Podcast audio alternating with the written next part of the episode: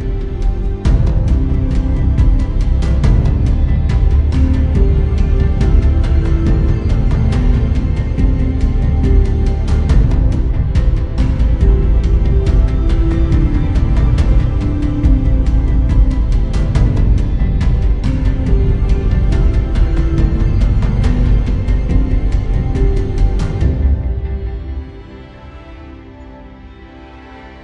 right, guys, welcome back to Revive School.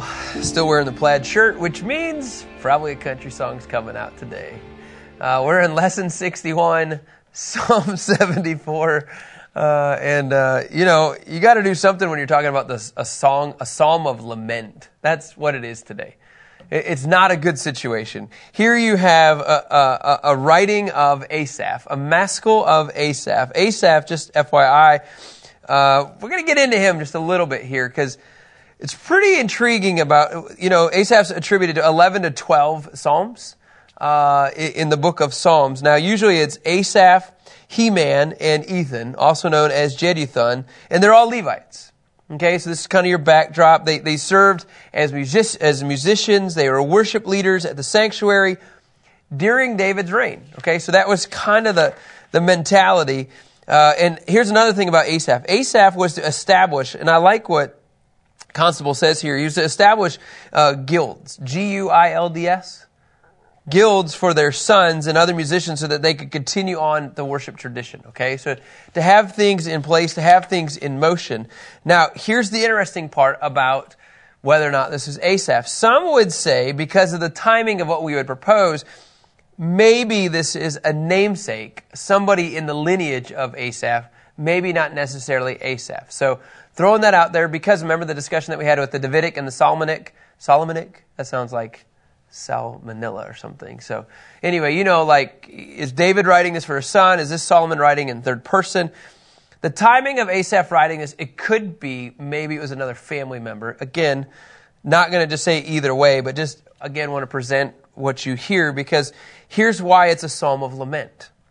Uh, you know, on the national scene, uh, as you're writing this, uh, Warren Wiersbe says it really well. There is a writing and a destruction about the destruction of the temple.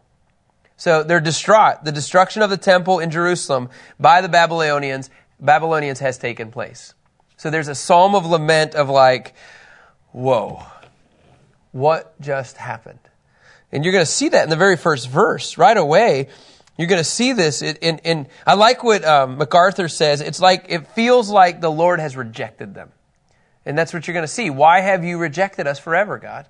Why does your anger burn against the sheep of your pasture? Remember, God's people are known as sheep. So when it just says, why does your, your anger burn against the sheep of your pasture? Remember, uh, when you're talking about the, the destruction of a temple, you're talking about the home base, right? You're talking about the fold. So why does your anger burn against the sheep of the pasture? Like, where's my home if you're not here? So God, it feels like you're rejecting us. It feels like you're abandoning us, but we know that that's not true. We know that clearly God has a covenant. He clearly has a promise with his people. In fact, Deuteronomy 4 29, 30, and 31. But from there, you'll search for the Lord your God, and you'll find him when you seek him with all of your heart and all of your soul. When you're in distress and all of these things have happened to you, you'll return to the Lord your God in later days and obey him. Verse 31. He will not leave you, destroy you, or forget the covenant with the fathers that he swore to them by oath, because the Lord your God is a compassionate God. Makes you even think about the, the compassionate king that we were even talking about yesterday. But it would be really hard if all of a sudden your home base of where the presence of God dwells is no longer there. It might actually feel like, I mean, Kevin, you talked about a couple days ago the, the words that we were describing about how God moves in the past. Your word was house. Imagine if all of a sudden your house burned to the ground. Uh, for the Israelites, they would view that as, God, are you with us? Are you mad at me? Are you angry at me? That's not the case. But that was their sounding board. That's what they were beginning to express. In fact, if you go to Lamentations 5, whoa, getting into some, in some wisdom books here, Rich. Lamentations 5, 20, 21, and 22 says, Why have you forgotten us forever? Abandon us for our entire, entire lives. Verse 21. Lord, restore to us yourself so that we may return. Renew our days as in former times unless you're completely, you have completely rejected and are intensely angry with us. That's how this feels. In fact, in verse 2, scripture says this Remember your congregation, which you purchased long ago, and redeemed as a tribe for your own possession. In other words, we're your people. Remember, you redeemed us. You've called us. Remember Mount Zion where you dwell? Remember the whole jealousy of one mountain, jealous of another mountain? Because we know that the presence of God dwells here. Do you, do you remember this? But apparently in 587, 586, apparently you've forgotten this, God. Apparently you're okay with the temple being destroyed. Like, did you not remember? Like, this is them just sounding this thing out. I do like this. This phrase, remember your people. This helped me a ton. Warren Wiersbe defines it really well. He says it doesn't mean call to mind because God forgot them. It actually means in the Hebrew, we need you to go to work on behalf of us. So it's not saying, hey God, you completely forgot about us. God, we need to pick up, we need you to pick up your game, is what he's saying. God, I need you to intervene. In fact, that's why it says in verse three, make your way, which means lift up your feet to the everlasting ruins to all that the enemy has destroyed in the sanctuary. Here you have the, the desecration of the temple in Jerusalem. Like, God, I need you to do something about this. I need you to get up and walk. I need you to get going. Make your way, God, to this situation. In verse 4, your adversaries, they've roared in the meeting place where you met with us. Like, we had a special moment, a special time of worshiping you. Oh yeah, they're just having fun now in this place. In fact, they've set up their emblems as signs. It's kind of a crazy picture, but the enemies are setting up shop in our home base. And in fact, it says, scripture just says, it was like men in a, in a thicket of trees wielding axes, then smashing all the carvings with hatchets and picks. They set your sanctuary on fire. They utterly destroyed the dwelling place of your name. They said in their hearts, Let us oppress them relentlessly. They burned down every place throughout the land where God met with us. Every kind of meeting place, synagogue, gone. Meeting place, gone. There's no signs for us to see, the scripture says in verse 9. There's no longer a prophet and none of us knows how long this will last. Can you go to Lamentations 2 9, Kevin? Woe is us, the presence of God appears to be gone. That's what they're saying, basically. We have no home for you, God. In Lamentations 2 9, Zion's gates have fallen to the ground. He's destroyed and shattered the bars on her gates. Her king and her leaders live among the nations. Instruction is no more, and even her prophets receive no vision from the Lord. This is a period of time, you guys, when the destruction fell, there was no prophets around. That's what they're saying. We do know that there was the Jeremiahs. We do know that there's the Isaiahs. We do know that there's the Ezras and the Nehemiah. We get that. But this is what their filter is. And they're saying, uh, how long is this going to last? And, you know, Kevin, if you go to verse 1 again of uh, Psalm 74, there's this, there's this mentality of forever. I mean, we've been cast off forever. If you go to verse 3, how long is this going to last? Well, make your way to the everlasting ruins, to all the enemy has destroyed in the, in the sanctuary. They're implying like we're going to be desolate forever. In verse 10, if you'll go there, this mentality is, is how long will the foe mock? Will the enemy insult your name forever? Like, are we going to be humiliated forever? And then this process that Wiersbe wraps all this up into in verse 19 of Psalm 74 is how long is this going to last? But it says, do not give the life of your dove to beasts. Do not forgive the lives of your poor people forever. Like this mentality is, is God, how long will this last? And their mindset is, as even though they're making an appeal for this divine help, it sure feels like, God, you're not going to show up. They're blaming God, and yet at the same time, they're appealing to God. you know, it's, it's a true human appeal. In verse 10, it says, God, how long will the enemy mock? Will the foe insult your name forever? Verse 11, why do you hold back your hand? Stretch out your right hand and destroy them. Like, can you please just, what are you waiting for, God? They clearly came in, destroyed the temple. This was our home base. We've been in captivity. Like, God, can you just please fight for us and take out the enemy? Anytime you talk about extending the right hand, I mean, you're talking about protection, you're talking about deliverance. And in verse 12, God, my King is from ancient times, performing saving acts on the earth. Because of who you are, God, you can do this. You divided the sea with your strength. You smashed the heads of the sea monsters in the water. And just a kind of cool picture here the seas and the sea monsters, the sea serpents, right? This is the mentality of like, uh, they joined together to fight against Baal. And now Baal defended and defeated, hang on here, these false gods defeated the serpents in the sea. I mean, ultimately we're saying, God, so he's speaking their language. God, I just need you to crush them all. I need you to crush every component. Baal beat these guys. I need you to beat everybody. You crushed the heads of Leviathan. You fed them to the creatures of the desert. Like, here's that, that classic sea monster. Like, you can do this, God. Interesting enough, the Leviathan is, for some people, would represent a symbol for Satan. If you're going to go to Isaiah 27, verse 1, like, God, I need you to defeat the enemy. I need you to kick his rear. That's what I need you to do. It says, On that day, Isaiah 27, 1, on that day, the Lord with, with his harsh, great, and strong sword will bring judgment on Leviathan, the fleeing serpent. Leviathan, the twisting serpent, he will slay the monster that is in the sea. God, I need you to do that. Again, here you have a prophet talking in the same time frame. Uh, and I think it's a cool picture.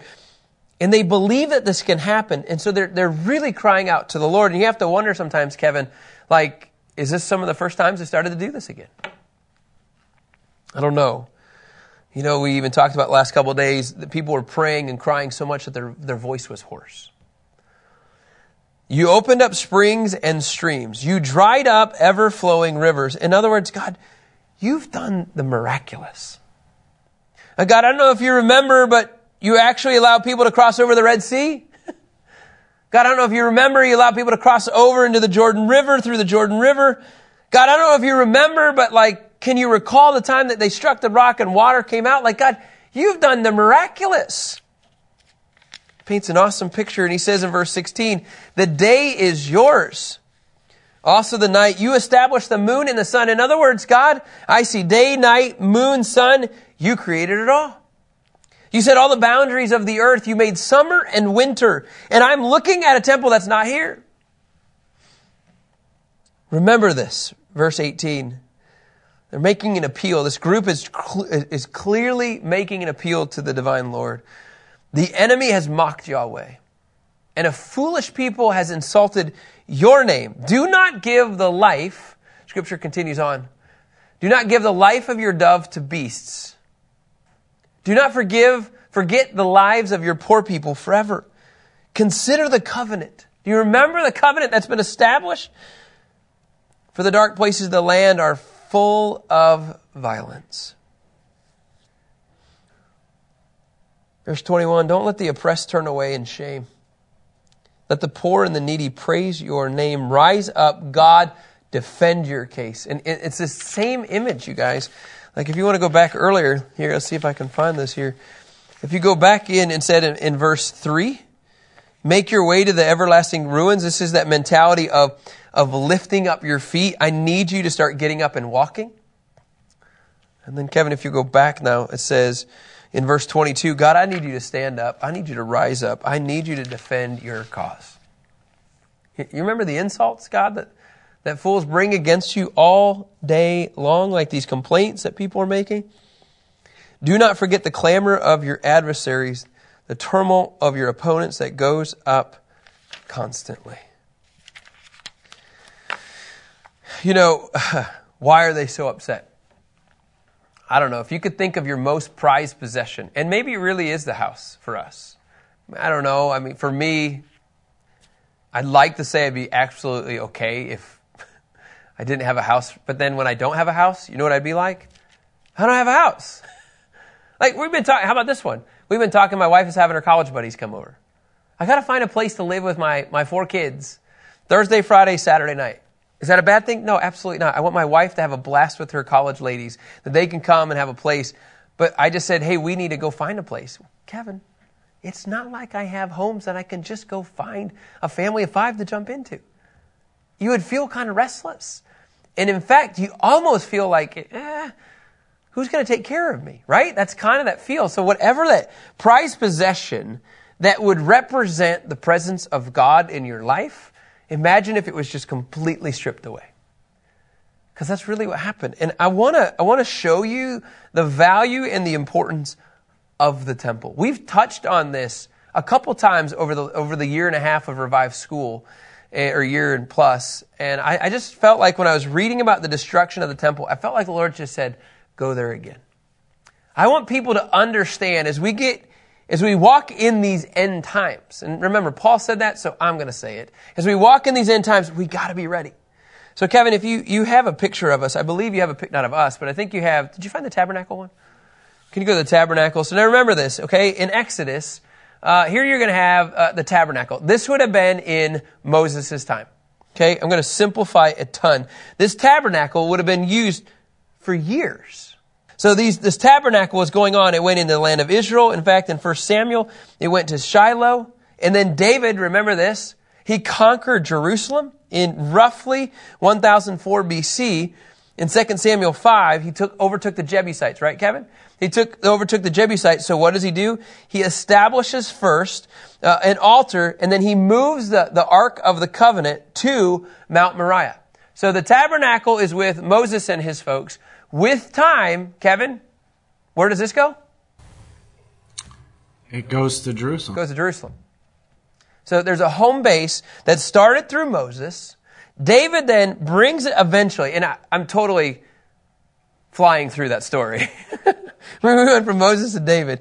David overtakes Jerusalem. He establishes an altar. Mo- Moses, uh, I'm sorry, he moves the Ark of the Covenant to Mount Moriah. And the crazy story about the Mount Moriah story is, is that he buys the threshing floor, and it's the same place that Abraham attempted to sacrifice his son. Like, this has an incredible place. And then here's the crazy part. In 1 Chronicles 28 19, David plans to build the house of God. Because why? Rich, can you help me? Help, help our listeners. Why does he go from uh, the ark, the tabernacle mentality to a permanent house of God? What would be his reasoning? Any thoughts? Uh, because he just wanted to secure the promised land.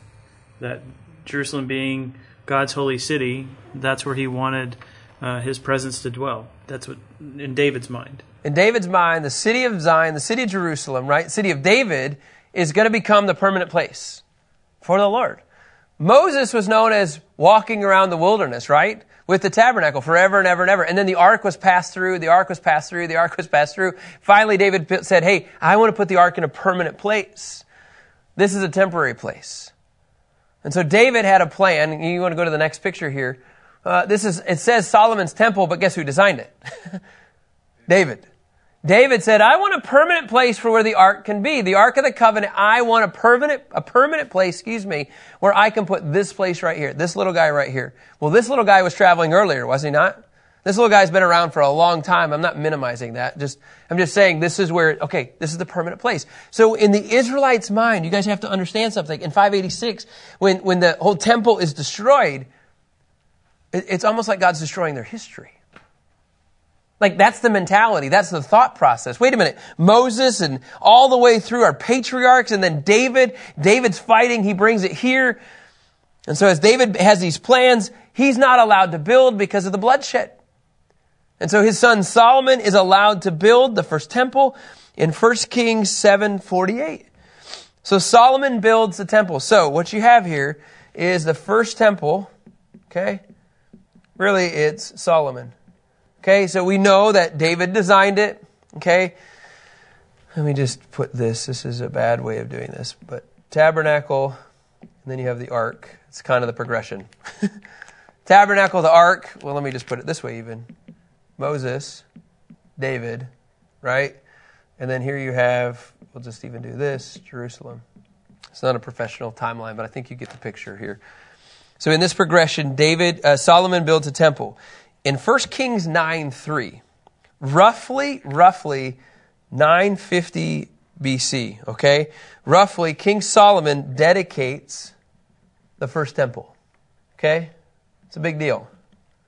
So Solomon dedicates the first temple roughly 930, uh, uh, 950 BC. Temple worship begins for a long time.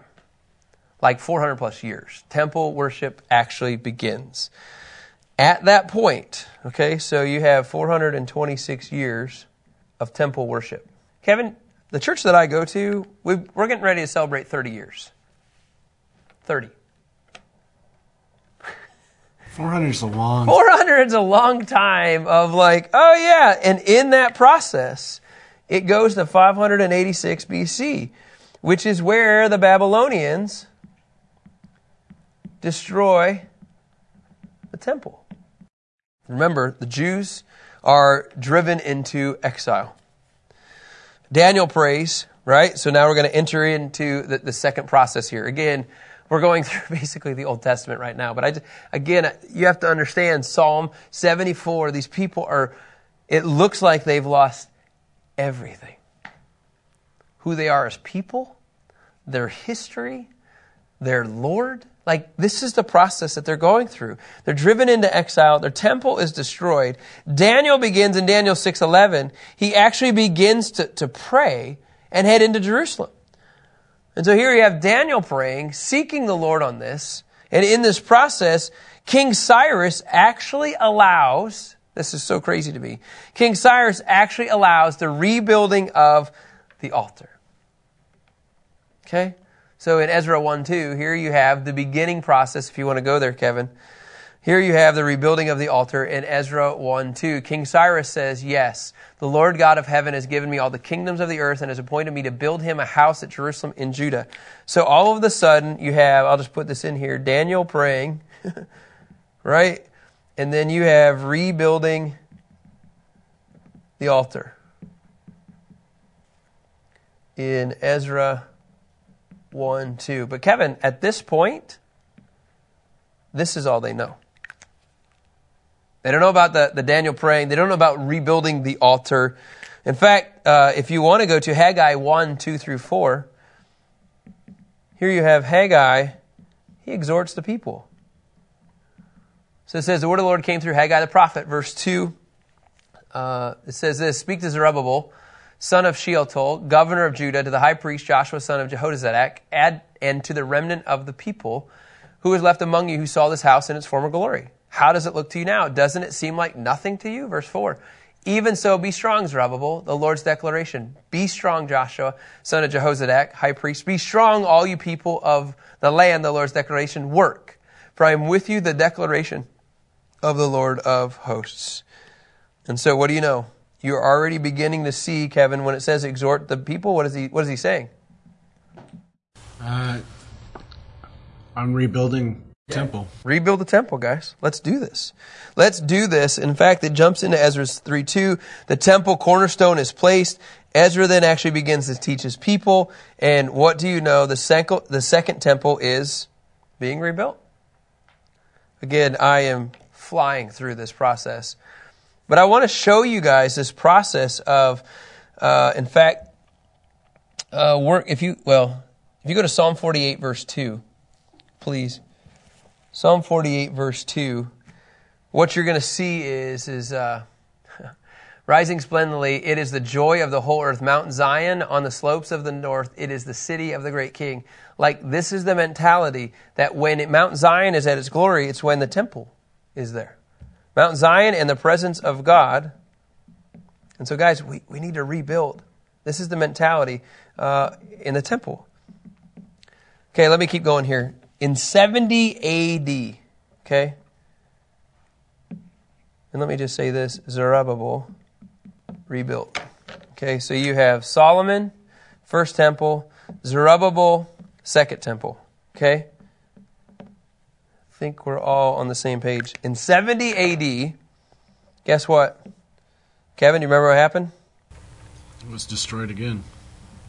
Romans destroyed some would call the Zerubbabel temple, just FYI, the Herod temple as well. Romans came in and destroyed it. So now, here's the deal. This is the crazy, fun, giddy up, let's go. The mentality is Jesus even said that the second temple was going to be destroyed. Matthew 24, 1 through 2, right? Matthew 24, 1 through 2. Uh, as Jesus left and was going out of the temple complex, his disciples came and he called his attention to the temple buildings. Then he replied, Don't you see all these things? I assure you, not one stone will be left here on another that will not be thrown down. So Jesus, Jesus clearly prophesied, right, that that second temple was going to be destroyed.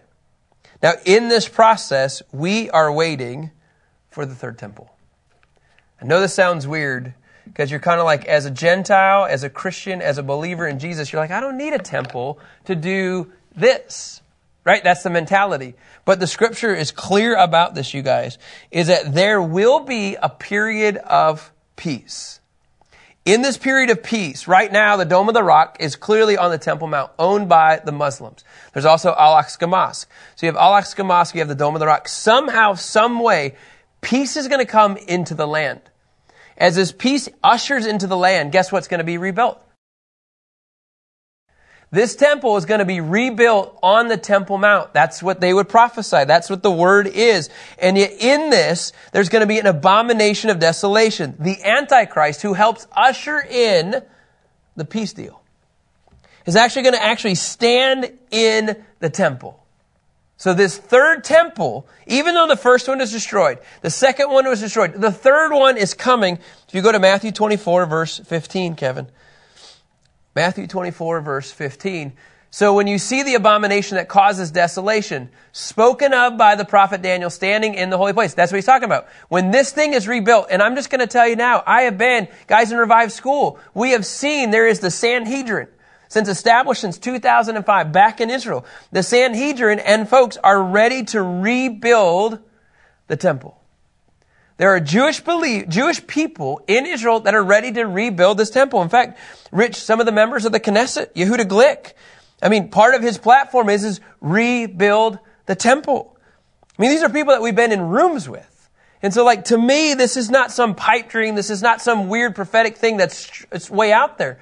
This needs to be rebuilt. Yes, so the Antichrist can come, but guess what? It's so the coming of the Messiah comes. See, for the first three and a half years, there's going to be peace. And in fact, 2 Thessalonians 2, 3 through 4 says the Antichrist is going to come in and, and, usher himself into this place. But for the last three and a half years of the seven, guess what? All hell is going to break out. but one of the indicators, one of the indicators, is that when you see this third temple built, folks, you better not be crying out at the end. You need to be crying out at the beginning.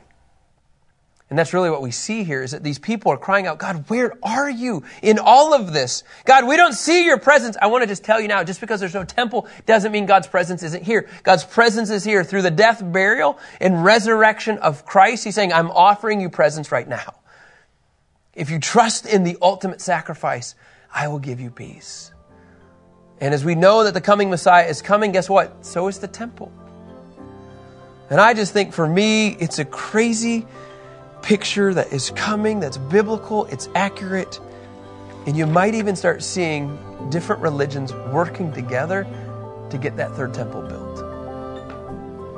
I don't know how it's going to happen, but I do know that the temple is going to be rebuilt. And when it does, folks, we better be ready.